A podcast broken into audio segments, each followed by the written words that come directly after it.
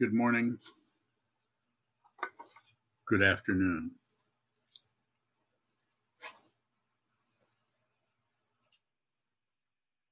The Dharma talk for this Wednesday. This is the 19th of August. 19th of August, 2020 is uh, an what do they call it? Unexplored. Ignored.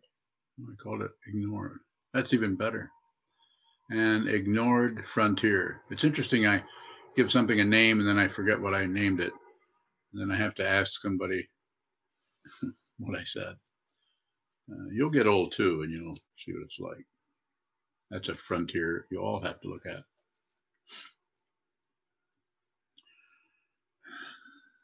So, what I'm talking about here, and I can use some questions uh, once I get going here, then questions, and please don't hesitate. Uh, I can't really talk about something you're not ready to hear. So, the ignored frontier is, of course, the mind. Um, all over the place. It's ignored. It's just used. It's called materialism, scientific materialism, material materialism, um, every kind of materialism. Wanting this, not wanting that, wanting to control, wanting to gather, wanting to consume.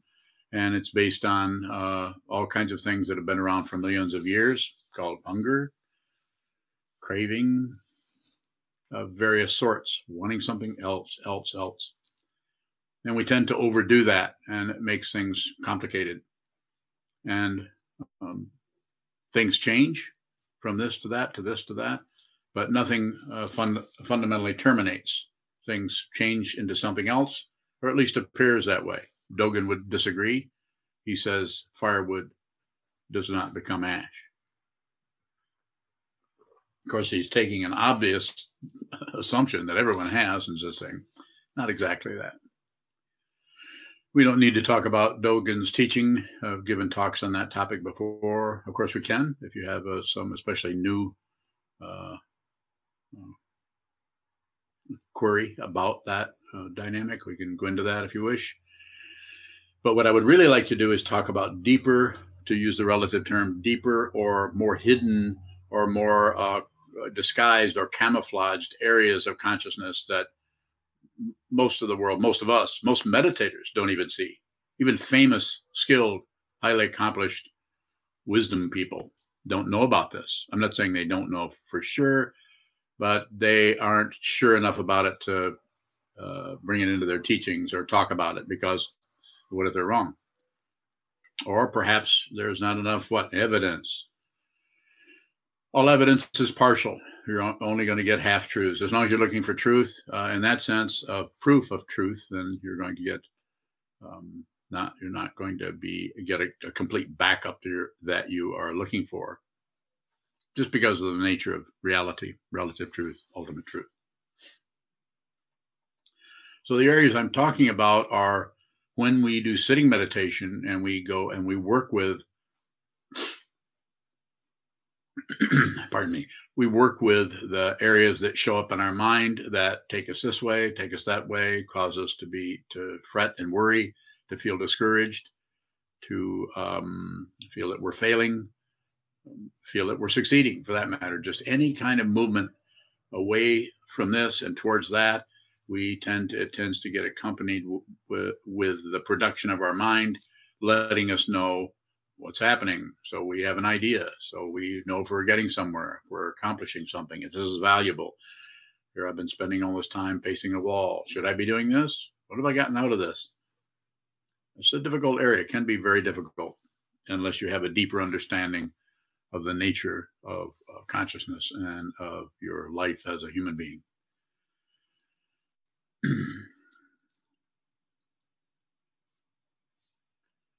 most religious uh, traditions have uh, different kinds of dynamics that deal with uh, deeper levels of consciousness. The, the, Tibetans do, the, the Shinto, the Buddhist, uh, Taoist, and also all kinds of shamanistic approaches, and other uh, other cultures that have a spiritual path that tends to show up in different ways.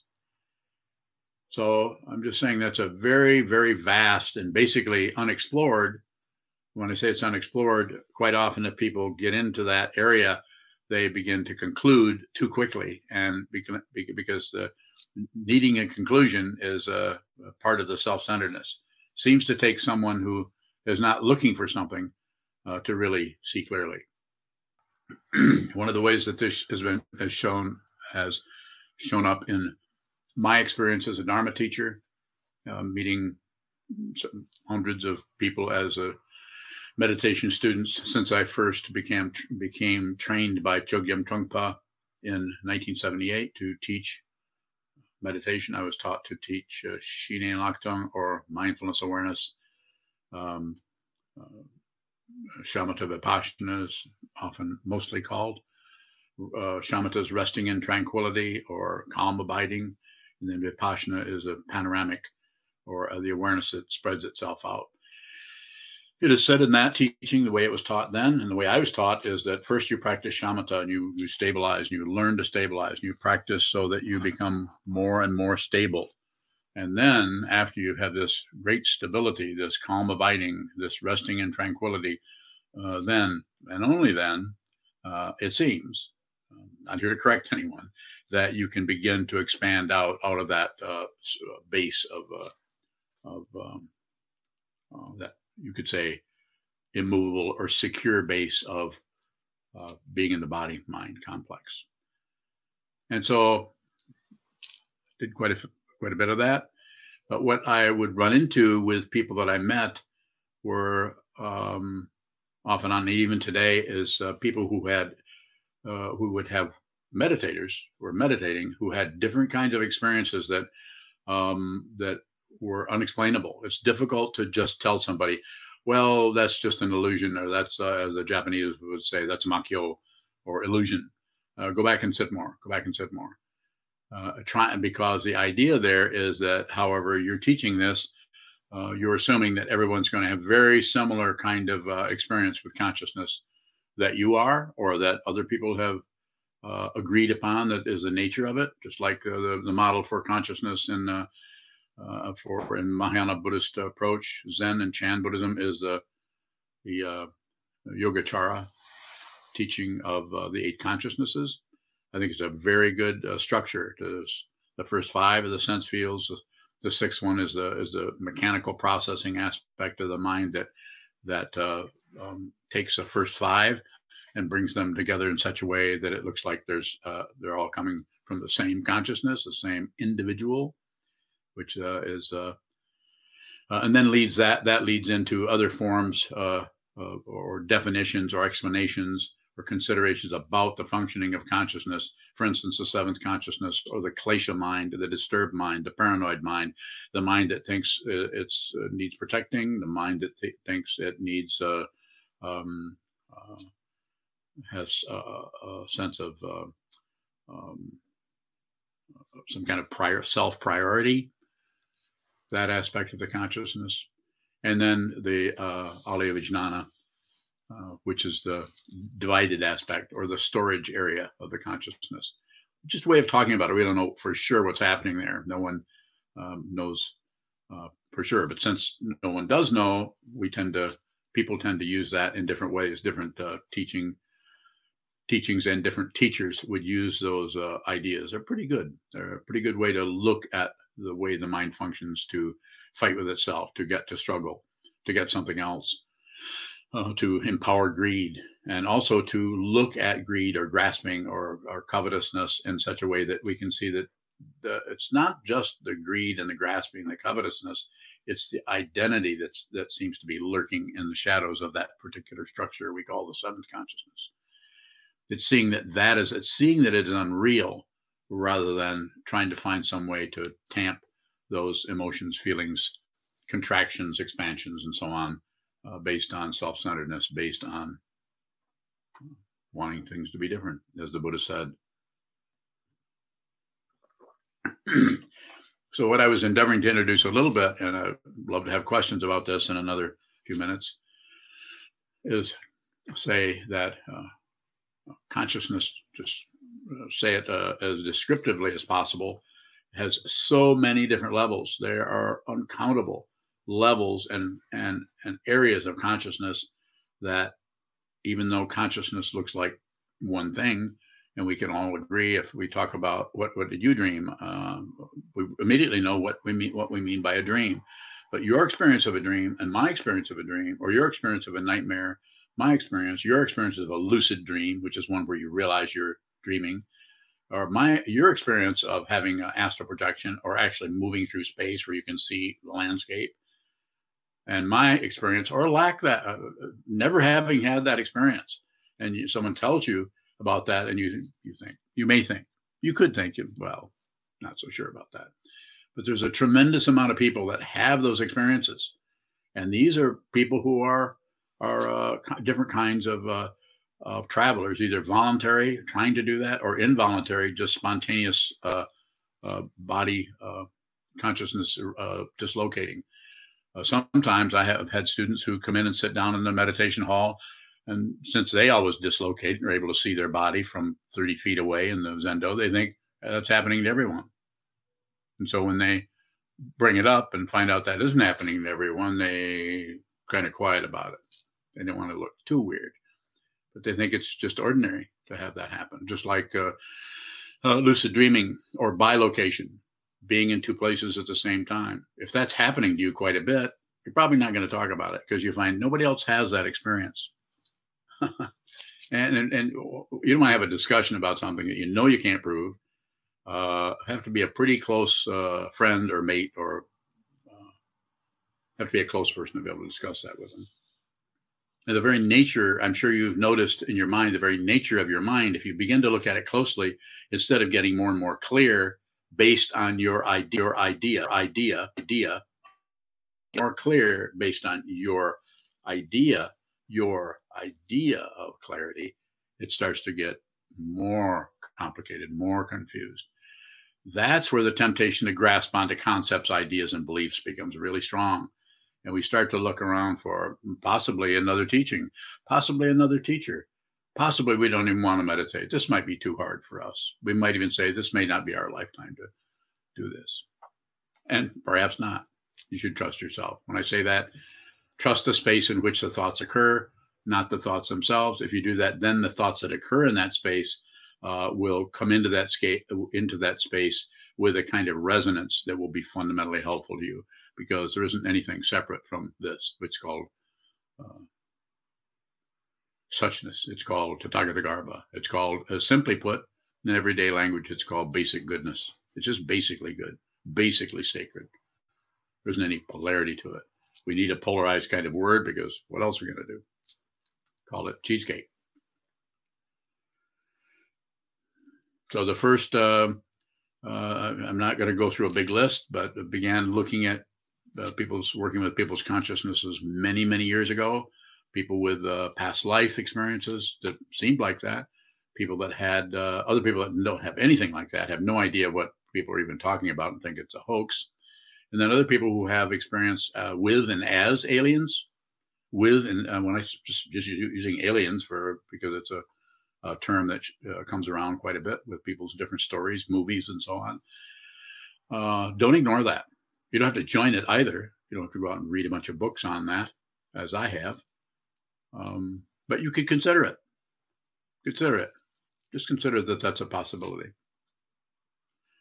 Uh, for uh, imagine what it's like for someone who is having an experience of having an intense relationship with a with a being who is not human. Uh, you can't just continually write those things off as uh, they're crazy or they're psychotic or they're they're they're not that those things don't show up in some cases, but if you meet someone like that and you talk to them and you see the sincerity that is there, that has continuity, uh, can't can't dispute that. Uh, quite well-known Harvard uh, psychologist John Mack, who wrote a book called Abduction, uh, that I read many many years ago. He's passed away now in the early '90s. Really powerful book where he interviewed people with uh, had had abduction experiences who were being taken into d- deeper layers of consciousness and had uh, uh, experiences there. So I'm, not saying uh, this is true, but but what you hear me say over and over again is don't believe it, don't disbelieve it, and don't ignore it. It's very simple. All it means is look at it, Look at it and and watch the way the ego mind wants to conclude. You don't have to conclude. You don't have to conclude anything. The world is just fine without your conclusions, without your meddling. Just observe. Just receive this life. Live your life and receive what comes your way without struggle, without acceptance, without rejection, and without ignoring. So, anyway, rather than go into detailed uh, discussions um, or just de- detailed descriptions of uh, individuals' uh, uh, situations or situations that have come across in uh, people who have been meditation students and uh, and and other levels or other ways of exploring or looking into this based on other people's experiences, books that have been written. There, there's just a tremendous amount of material out there on on deeper levels of consciousness that are not necessarily cover, covered in uh, in Buddhism. And when it does show up in in that area, uh, quite often it's tamped down.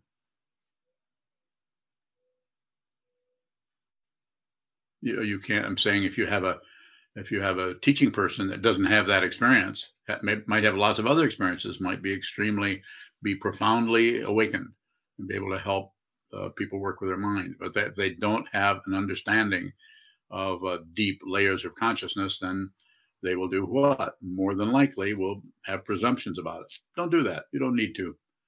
You can just continually not know. To not know is actually that's the dimension in which uh, one becomes to use the common word educated. People who know don't go to go to college, simply put. So not knowing is a not such a bad, uh, difficult dynamic to uh, way to describe your consciousness. Um, there's lots of things I could talk about here, but uh, based on what I'm saying here, uh, I'm just saying that a person uh, to go a little further with. Uh, I'm I'm saying that the difficulty you're having with your mind may not just be uh, your own um, um, may not just be your own individuality. It, there's a lots of room. The that area of the mind, the consciousness, the dream world, the what's called in the Tibetan tradition the bardo or the intermediate state between uh, this life and that. That area is uh, uh, that has its reality and the, the rules there or the the the dynamics there uh, are quite a bit different. In some way, they're more intense than they are here.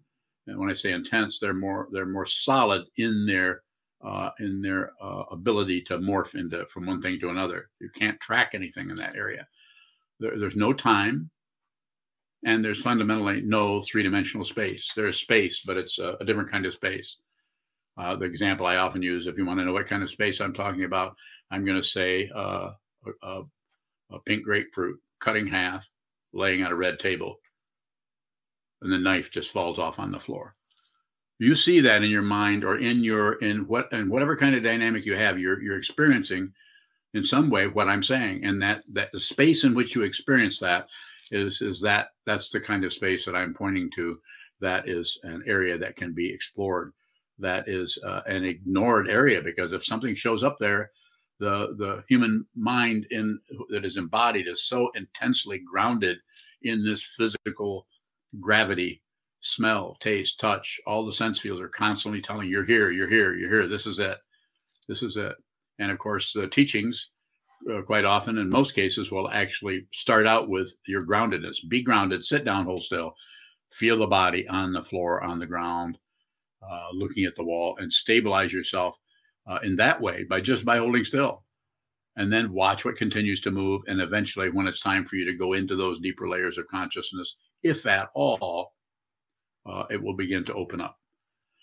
But the experience you have and the experience someone else has may may not uh, may not particularly uh, match up or even resonate or being even be in the same solar system so this is why I often say to students of mine, talk about your practice a little bit, but not too much. Don't compare notes about what's happening in your consciousness. Discuss the the, the Dharma, discuss Dogen, discuss uh, 30 verses of Vasubandhu, uh, discuss, talk about it. Study all this material we study eight, eight, nine times a day. More, more than that if you count uh, all the other things that are going on, Dharma talks and so on. But but what's happening in your consciousness uh, track that. In other words watch what's happening there but don't don't cut into that that particular way of uh, that particular kind of subjectivity uh, by drawing by taking it back out of there and explaining it to someone. See if they're having the same experience. There's no way you can describe what's happening. It's like trying to describe water to somebody who uh, comes from the land of rocks well, it's kind of like a rock that's limp. No, it's not like that either. It's like rocks that drip. No, dot. that won't work. And it's a silly example, but it's that kind of a thing. It's the same for someone who who uh, who really enjoys this kind of music and, and not sure why, but they love this music, and another kind they don't like, but somebody else who likes the kind they don't like. Uh, you know, music is a uh, and any kind of uh, music or literature art always shows up lots of differences in uh, people's uh, what do they call it? Taste. And if you don't like the kind of music they like they their their opinion of you might drop a little bit. They're not going to appreciate you too much if you like some kind of music that they don't, don't care for. Have you noticed that? Or am i barking up the wrong pile of rocks take some questions now. If you have questions about this material, uh, there, there, I, I'm not afraid to go any direction with it. Let's go. Is on bowing. When we begin to see or look at that our experience may not be arising out of our particular individuality, mm. how can that help us um, alleviate our suffering? How does that help us work with suffering? Bowing. Because you're looking at the very nature of the mind and, and the mind, the suffering uh, comes from the the separation, the area of separation, and that separation just isn't here on this planet, on this earth, uh, between you and your and your mother, you and your your enemy. Or it isn't just that; it's much much deeper, that more profound and vast. Start somewhere. Start with your own mind. Sit down, hold still, as I say over and over and over again. If you hold still and just watch what's moving, then because of the dependent origination that functions within you as a parent person with these nostrils, this, these ears, uh, these hands, and this particular body mind makeup. Uh, whatever you need to see, see, if you the less you do, the more that's going to show up in front of you, so that you can actually uh, work with that particular element. And so, um, It's just that it brings you in into the area that the, the main difficulty is. Like uh, Atisha Seven Points of Mind Training says, work with the greatest defilements first. Uh, and they might be any number of things, and they might change. You might start out with uh, ignoring, or that you're ignoring it a, a lot. You're distracting yourself from things. You're a very obvious form of it, but that can also uh, turn up in other ways. The more you work with it, the more you do sitting meditation, the more you the deeper you will go into this material. Good question. Keep coming. Anyone? Is unbowing. Is there um, something outside of the, the sense fields that we we have to investigate these areas that do not seem to be rooted in the senses? Bowing. Yes. In the, in the five sense fields, those are those that area is uh, sense of touch, sense of taste, sense of hearing, sense of smell, sense of seeing. Most people are locked down into that and just think that the, the mind is who they are. I am I am so and so and I can touch. I'm so and so and I'm looking at that. I'm so and so and I'm uh, I'm a truck driver or I'm a, president of the of the AFL CIO. I mean, some kind of dynamic, some kind of identity structure structure that keeps all of that together. But yes, uh, you've meditated enough. You tell me what that's like when you sit down and spend hours looking at the nature of the mind and, and how that functions. And, and it's different for for different people. Some people are uh, have uh, have a different uh, uh experience of those deeper dimensions. Some people won't go there. They know about it, but they will not go there. They'll stabilize themselves away from that. But that's still awareness. It's still awareness. Uh, awareness isn't about necessarily about oh i'm so aware now i'm just going to go do this no it's seeing the way you've been holding back it's looking at the at the boundaries and the obstacles to going uh, deeper into those layers of consciousness or awareness Keep coming. Kevin Bowing.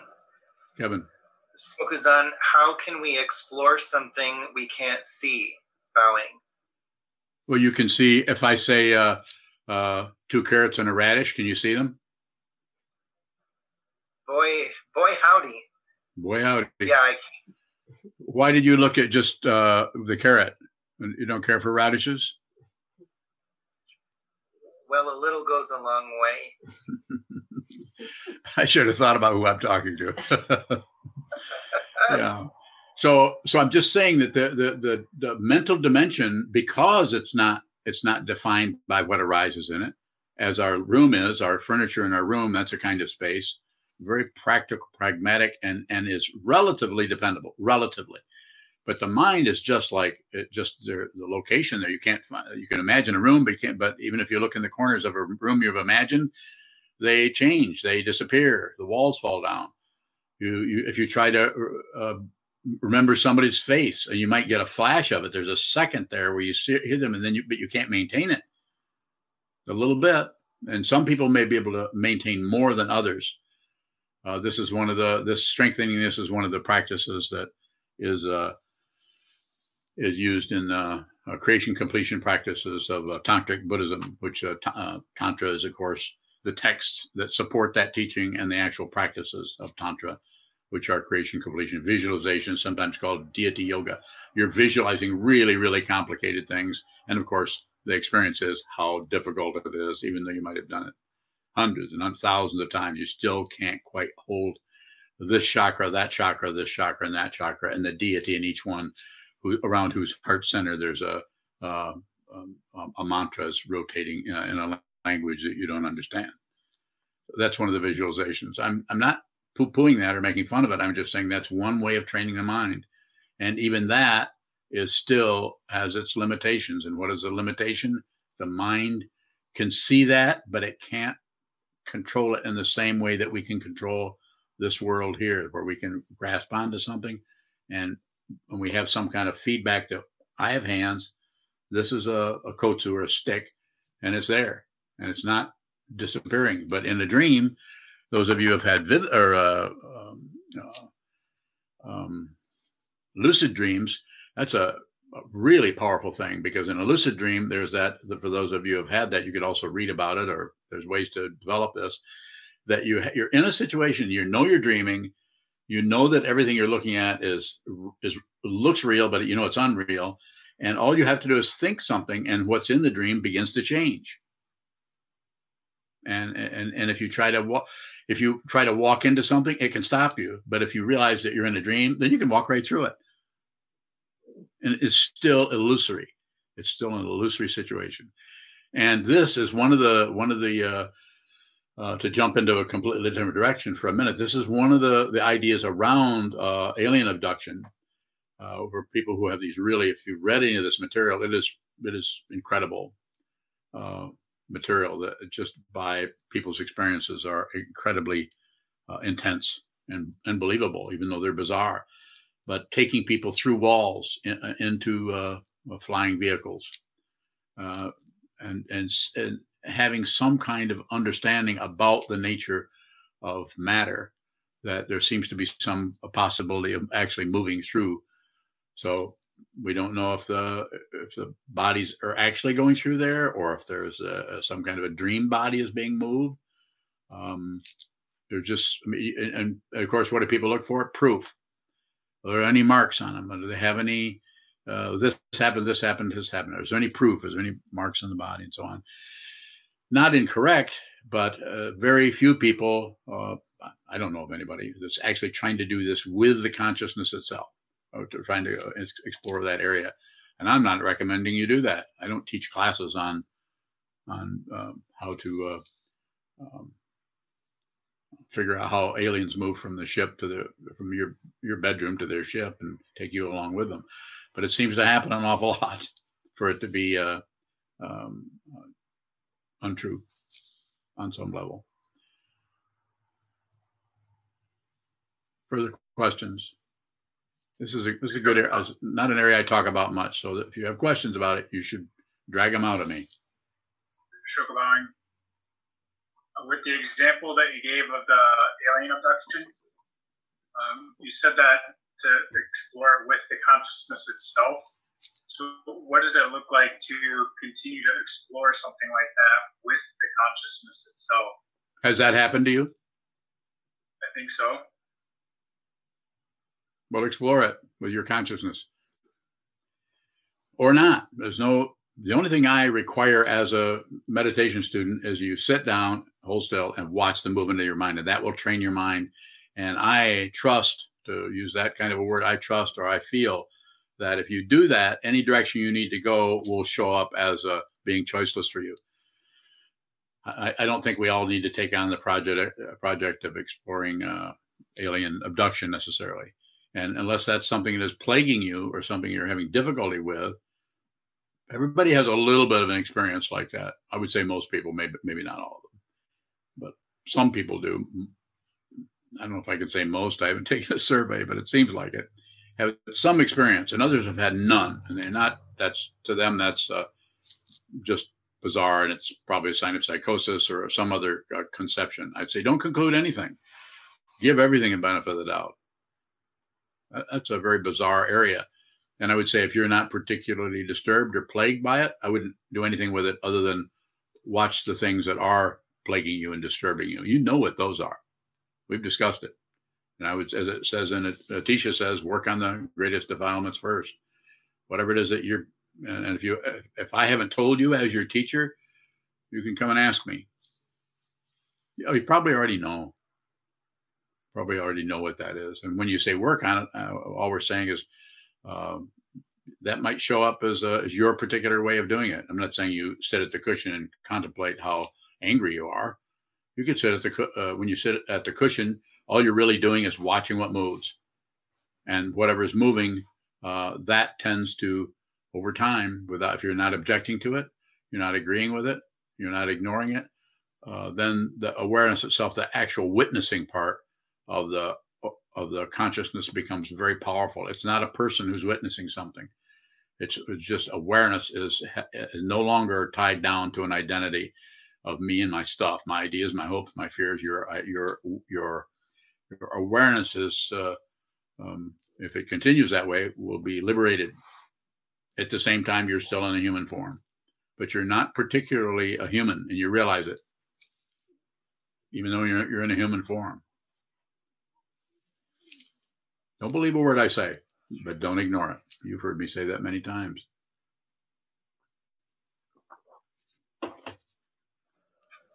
Further? Kevin morning. Yes. So, Kuzan, to what degree do affirmations help us to explore or work with this mental space that we ignore? Bowing. Okay. So, uh, you know, if we start out and say we're just the topic of affirmations, okay, which 5,682 billion affirmations are you talking about? Because affirmations are so uh, varied. And uh, not that there aren't a few that we all consider affirmations, but there's different kinds of them. And I would say, uh, I would say that's powerful. It depends on how you work with it. It depends on how persistent you are and how greedy you are for results. Because the, the result that when you have an affirmation, the, if there's not openness to what that affirmation is actually leading to, and rather you have some kind of an agenda about the affirmation, then you know you might as well be playing Monopoly. When I say that, I don't mean to be demean anyone's affirmations. You can do whatever you want with affirmation. We do it all the time at the monastery by saying, uh, supplicating beings in the light. I don't know if there's any beings in the light or, or not, or not. Of course, it's full of beings they're all made of light. That's why you can't see them. Interact with me around that, and uh, you'll get dizzy because I don't have a conclusion about it, and yet I I, I know and I don't know uh, that that's uh, completely a complete reality. It's complete reality, even though where is it? So supplicate, uh, pray for pray for the welfare of others ask uh, those those energies cannot cannot do anything unless uh, you supplicate, unless you ask them. May all beings be happy and at their ease. Very simple. May all beings. we do this. Uh, this this whole area was very difficult for me when I first ran into this back in when I met uh, Trungpa Rinpoche. Took a while. Kevin Bowing, uh, I'm thinking, you know, on the mundane level, there's the looking in the mirror and telling yourself how fabulous and how many friends you have while you're lonely and everybody hates you. There's that kind of like affirmation which science says like makes you feel worse about yourself if yeah. you're lying to yourself. But I remember specifically last summer when we were working with Chiazan in uh, lucid dreaming, there are affirmations in that in which one says, like, I remember my dreams and yes. so on and so forth, when you may well not do that. Like, so, so how is that? I, I understand vaguely about aspiring to or supplicating, but how does saying to yourself something that isn't actually your experience, planting a seed of suggestion uh, mm-hmm. to fertilize? I'm sorry, but I'm getting lost. Yeah, I can see you are. What's your question? My, my question is if what we are stating as a truth in the affirmation like I remember my dreams. How how does that help us to remember our dreams when in the saying of it that doesn't match our current experience? Yeah. I, th- I think it's just a way of uh, of shifting our our uh, attention. Um, there's no demand there. We're just uh, you know, if there's a strong uh, uh, demand, a requirement, or a strong uh, grasping activity, then it, may not, it may, uh, you could say backfire, it may not work, or it may not show up as something, or it may seem like a waste of time.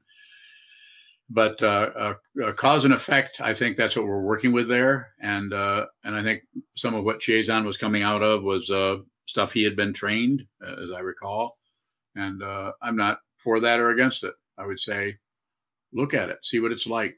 Um, work with uh, Chiazan's got has quite ha, has had quite a bit of experience with dream states. Also, the the uh, the Buddhist teacher Andrew Holecek is also has a lot to say about that, as do uh, the, the, those who teach teach dream yoga and all of that.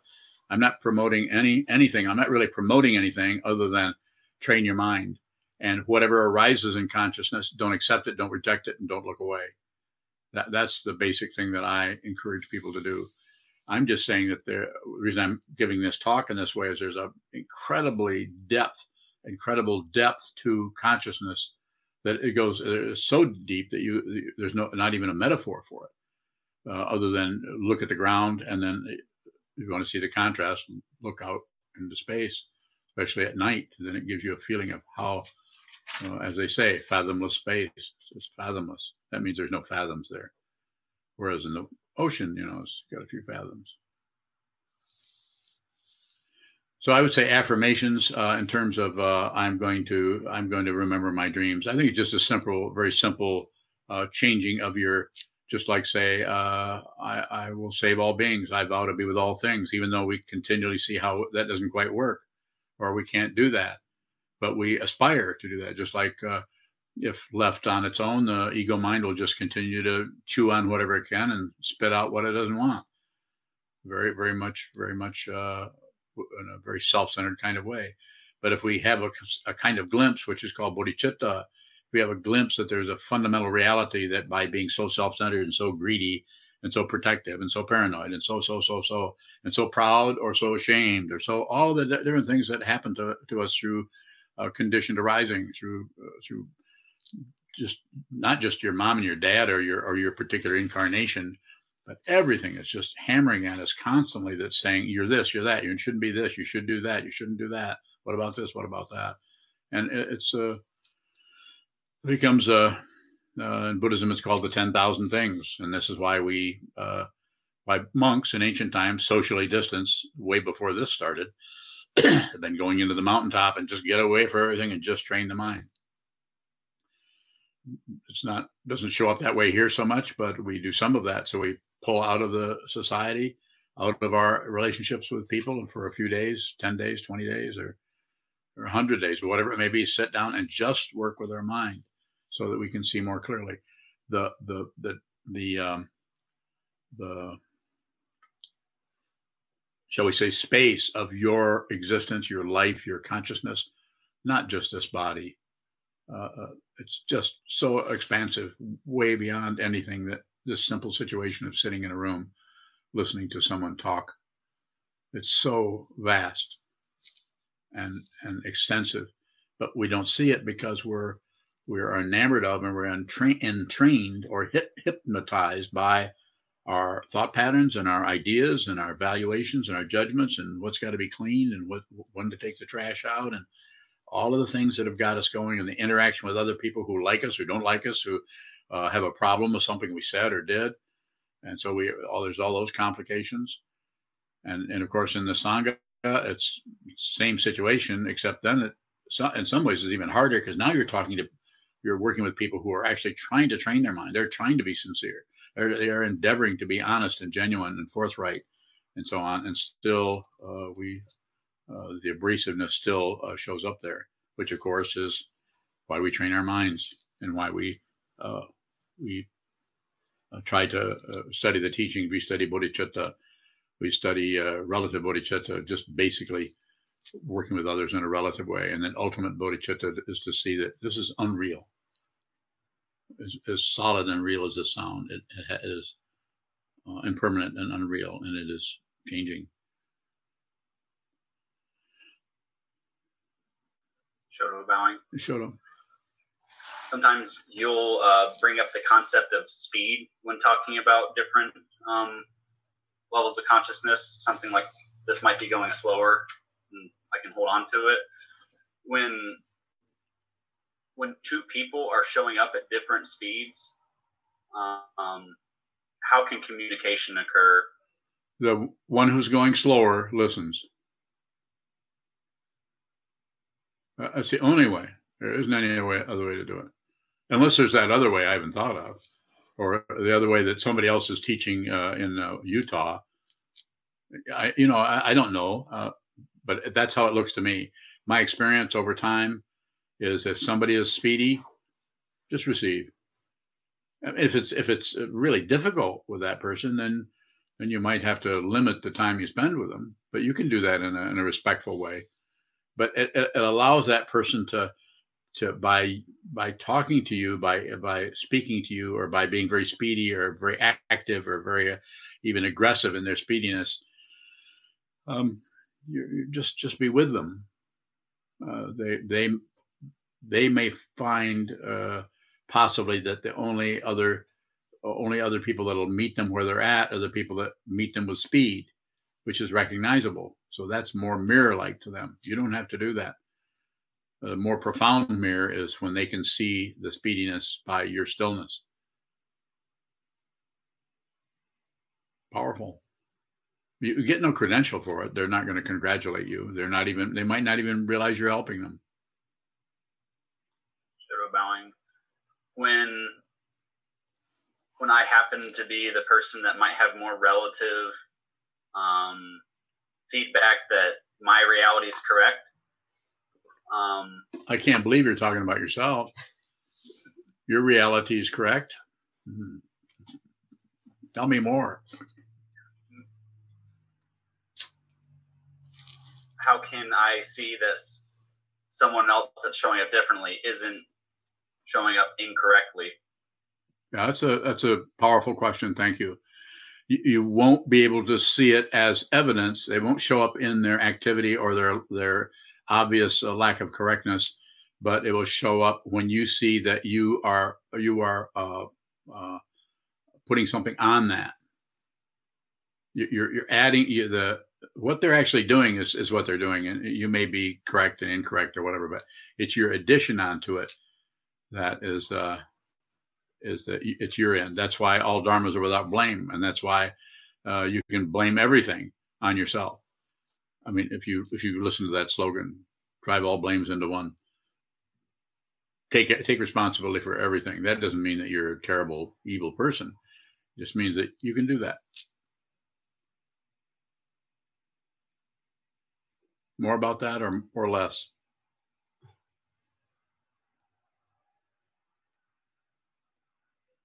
Bowing. Does investigating deeper layers of consciousness offer us something that the surface doesn't? What I'm talking about is meditation practice. So I'm just uh, this is what I'm talking about here. I'm just bringing up that there are different ways of working with consciousness. Uh, years ago, back in the 1960s, I, started out working with uh, what's commonly called hypnosis or trance states, and I'm not not recommending that. I'm just saying that there's lots of different ways of working with the mind uh, other than just the sitting practice of meditation. Sitting practice of meditation without that, all those other ones will take you into some kind of grasping or rejecting or some kind of uh, wanting to prove something or wanting to find out something and wanting some kind of a credential for it. It'll be more about you and what you're doing rather than uh, what it what it is that you're actually uh, looking at. Because what you're looking at, you won't see unless you train your mind. And I can tell you what you're looking at at any time.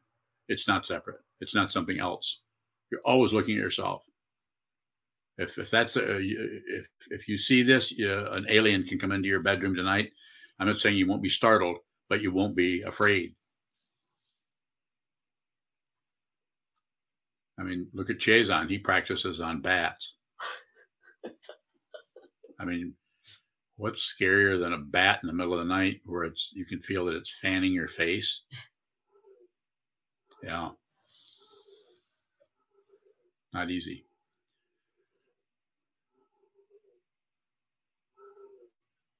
Junshu. Go ahead, Junshu. There are quite a few questions on YouTube. Good. The first is from Benjamin Swartout. He asks, What about the influence of the planets? Is there Tibetan or Zen astrology? Well, there's uh, there's Tibetan astrology, and then there's uh, there's people who are Zen, uh, Zen Buddhists who are astrologers. Uh, so yes, I'm being silly, but I'm saying yes. All cultures have some form of looking at the, something that's predictable. They want to find something that keeps doing the same thing, and this is so. Looking up at the stars, we the, in ancient times they saw that this happened. Uh, every time this happened, that happened. Every time this happened, that happened. Started keeping track of it and drawing conclusions. People want to know why this, what this is. It's been very mysterious. So that's another way of working with it. I would say there's uh, there's all kinds. Of, astrology tends to come from different cultures. Vedic astrology. Uh, there's uh, uh, Tibetan uh, Tibetan that works with a little works with the whole thing a little bit differently, and, and just talk. But but it is basically talking about the elements and cycles: fire, earth, water, air, and uh, and also the cyclic movement of different uh, uh, planets, also fixed stars, constellations, asteroids, and using those as little clock hands, so to speak.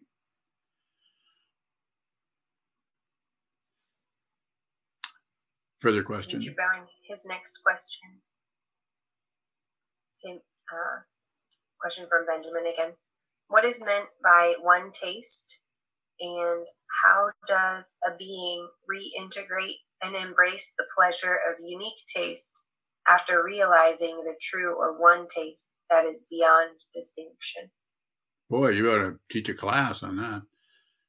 Um, so Rochig is a Tibetan for one taste. It is a teaching that is basically an ultimate teaching uh, uh, that was spit out in a relative way uh, to say that everything you see is has one flavor. There isn't. There's no elseness to it when you see one taste, you taste one taste, you see one. Uh, it could be said you only see one thing, but uh, that might be extra. One taste uh, uh is an interesting using the sense of taste because it is so intimate. It's like the sense of smell is so intimate. You know, you can't. It's so intimate you can't really describe it to anyone. If you taste something, you can't describe how zucchini tastes to someone who's never tasted it. There's no way but you can describe how something looks. A cloud, well, it's uh, puffy, and it's uh, what do you mean by puffy? Well, you know, like cotton. What's cotton? Well, you know, that's that stuff that you know it goes on and on. You have to have some kind of a metaphor for every damn thing. So I would say to, to I'll endeavor to answer your question, and I would say one taste is a teaching device or expression to help the the yogi or the yogini uh, or the practitioner to stop differentiating uh, you don't have to get rid of desire. It's the differentiation that needs to be seen between liking this and not liking that based on taste uh, or based, based on uh, all it's really addressing is pain and pleasure, uh, sour and sweet. They're, they're, just tastes. You, so you could say that if they're just tastes, then it's just one taste. Rochig. And it's not a it's not an event. It's not something that, oh, I used to be confused by that, but now I see exactly what it means. Unlikely that that will occur. If it does, come and see me. I'd like to hear all about it. If that sounds challenging, it is. It's a challenge. I'm looking forward to meeting uh, meeting enlightened people. Send them my way. A question from Susan in Traverse City. Susan and Travis, right ahead. Are fractals a useful model for the awareness of how deeper perception operates? Yeah, you, you could use any kind of a, a physical, uh, you know, or physics metaphor. Uh, quite often that's used to like uh, particles and waves. They can't tell the difference. They look like when you get really into the really tiny area, uh, it's hard to tell what the basic substance is. Even the early early uh, Buddhists were talking about the atomists were talking about that everything is comes down to just some kind of a part basic building block. But that doesn't seem to be uh, fundamentally true. It has a truth to it, a kind of truth, because we have atoms, we have molecules. But if you keep going, even those tend to uh, be uh, uh have parts. Everything has parts. If it looks like something, reflect on this for a moment. If it looks like something, and then, then it has parts. If it looks like a person, we start out with the five skandhas. And then you can go into each one of those and break all those parts down. I suggest you start with the first skandha, the body, and then with that you start with the uh, with the digestive tract. Let's let's break that all down in the smallest pieces. Or you could just go into the femur. Uh, look at all the you know. Have you ever looked at a list of femur parts? No, because they're waiting for you to make that list. I'm just saying that everything is has a, a sense of being particles because of the first imputation that it's something. The, the somethingness, the, the the separation of I'm here, that's over there. The the objectivity of things is incredibly powerful. You don't have to get rid of that. You don't have to get rid of the, the subjectivity. Just see that it's unreal. If you see this is unreal, that will start to fade also, or it will take on a different uh, dynamic.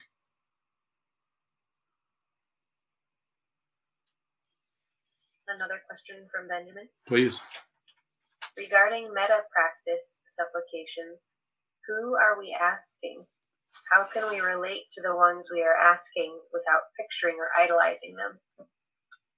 You can go ahead and picture and idolize. I mean, if you want to, but you don't need to. You can just ask, just just asking, and then any kind of energy, any kind of uh, quality uh, is uh, uh that is there, uh, you're addressing that. And if you need to use some kind of a deity form like Kuan Yin or like uh, Avalokiteshvara or Chenrezig, you need to use something other, then that's what the deity yoga practices are about to give you some kind of a structure. Uh, just like you visualize yourself as Avalokiteshvara, or you visualize yourself as a white Tara, green Tara, or a, a Vajra Yogini, Vajrasattva. Uh, gives you a, a kind of a, a, mental picture so that you can work uh, with that in your mind. The same way with uh, if you're doing white Tara practice, uh, you're uh, it's a, a, deity yoga where you visualize white Tara, uh, and in her heart center, she's generating all kinds of goodness and happiness and long life and all the positive things you can see, and you're visualizing them go to others. You're visualizing them using your imagination. So it's just a way of exercising that that kind of direct, uh, intentional uh, compassion. Maitri Bhavana. Another question from Benjamin. Yes. When we ask, may all beings be at their ease, I recognize that each person has a unique ease Yet, how do I cultivate allowing them to have their ease rather than what I imagine ease may be? train your mind. Before you start doing that, sit for a couple of hours. And then at the end of that, then you can dedicate the merit or you can you can supplicate for all beings. But first, find out who the supplicator is, rather than rather than create some kind of a really kind, loving person who's trying to help others. Do that too, but find out who you are. Sit down. Look, at the one of the best ways to uh, that I would talk about it is to develop uh, that kind of generosity and that kind of compassion for uh, others is to um, not only to supplicate or do it that way, but also look at how how what a tightwad you are. Not that you're not that you're stingy. I mean, everybody has a little bit of t- tightening up area where they just don't want to quite let go. Help me with this if, if you have a. I know we're past nine o'clock, but there's all kinds of things I would like to talk about, but I can't do it without questions. So if you don't give me the questions, it's your fault that the talk the talk sucks. You talk about exploring deep consciousness, and we're practicing in, ter- in the we're using the practice of meditation. So, what's the difference between regarding these levels, just observing and exploring? If you're just observing, if you're just observing, you are exploring because nothing lasts. So anything that's rising in the mind stream uh, does not last. And so there, there, that way, there's some kind of a journey quality uh, that is direct and going into that, uh, into those deeper levels or dimensions. Whereas when we're grasping, rejecting, we're looking for particular things or looking for validation, it's circular. The universe is a to use a, a blunt term, the universe is very, very accommodating. Consciousness always finds its own form. And you're one of them. I'm one of them. It finds whatever, dependently arisen, it finds whatever form it needs. And you can awaken within that walnut. You can awaken within that cloud. You can awaken within that mountain. You can awaken wherever you're at. You can awaken. Do it. Awaken. How do you do? How do you do that? You train your mind. And if you're here, if you're listening to me, that you're probably doing that. Bowing. I think your title was the ignored and ignored frontier. Yes. Is there a difference between ignoring a frontier and having a frontier not be available to you? Bowing.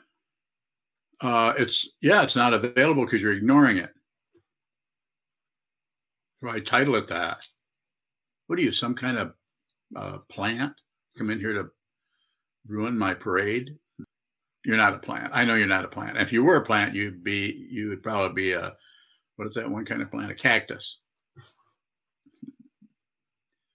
So ask you can you can ask the question again. Try to paraphrase it a little bit to help me go into the area that your question is actually about. If someone has access to what I might consider deep consciousness, um, is that occurring at a, in a different area than my experience? Well, it's it could be uh, occurring in a different area. You could to use that same term uh, than your experience because we don't have like when I meet people, I can see people things that are happening with people that are having different kinds of difficulty, and I endeavor as a meditation teacher to uh, come as close as I can to meeting them where they're at without reinterpreting it for them or without interfering it. We're trying to repair something based on my preconceptions of who they are. So therefore, everybody I meet is a stranger. Every time I meet you, it's like I've never met you before. Even though we we talk about similar things, and it's not like I don't have a memory, but I'm, I'm looking at you, receiving what's happening there as if I've never seen that before. More about that if you have It's a good area. It comes back to the question I had earlier. and okay. it's it's so easy when someone has what I might consider a not normal experience, or it's different than yes what I would consider normal. Um, that they're making something up or they're seeing something else. Okay. But what is validity in our perception? It's a good question. And I would say that uh, as far as validity, what is uh, fundamentally true and what is relatively true, we, we just about have to go there. So the relative truth uh, validity comes from things like proof, or things like uh, if it's uh, um, if it's wet, it's probably water, even though water's not wet. Uh, if it's if it's I mean, all all the relative uh, constructs that come up around that, that's uh, the elaborations there are pretty infinite. But what is fundamentally true, the the actual valid, as it's said in the in the tradition, valid cognition, to actually have a valid uh, view of what uh, is being perceived, uh, there, there's no proof for that. But but the the way it's talked about uh, conceptually is you're actually looking what is looking is actually what is being seen so the actual viewing aspect of subjectivity is the same and not different from the actual what is being viewed aspect of what is called objectivity. And and it's it's not it's not uh, it doesn't have it's not an experience that comes and goes. So therefore, it, so it's difficult to get any kind of a of a, a qualitative or quantitative uh, idea about how much or how little or how often or but it's something that's that's that is going is there all the time, and we cover it up by being incarnated in this human form. Uh, it's a quite an extensive cover up of that, unless you stumble onto the spiritual path, meet someone who who has met someone else who who's met someone else, there's some kind of a lineage or some kind of a structure. Uh, without a lineage, um, I'm not saying it couldn't happen, but it's less likely need a strong form because it's easy to miss the whole thing, mis- misunderstand the whole thing. Further question? I'll take one more and then we should close since it's. Uh, Maria. Yes. Is meeting people where they are the same as giving them benefit of the doubt? Yeah, I would say so.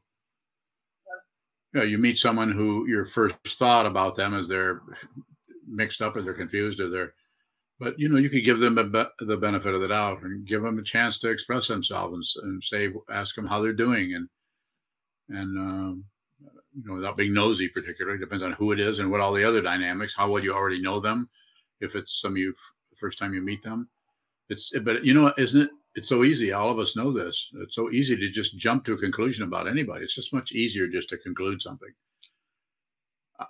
how do i know i do it that's all I know about it.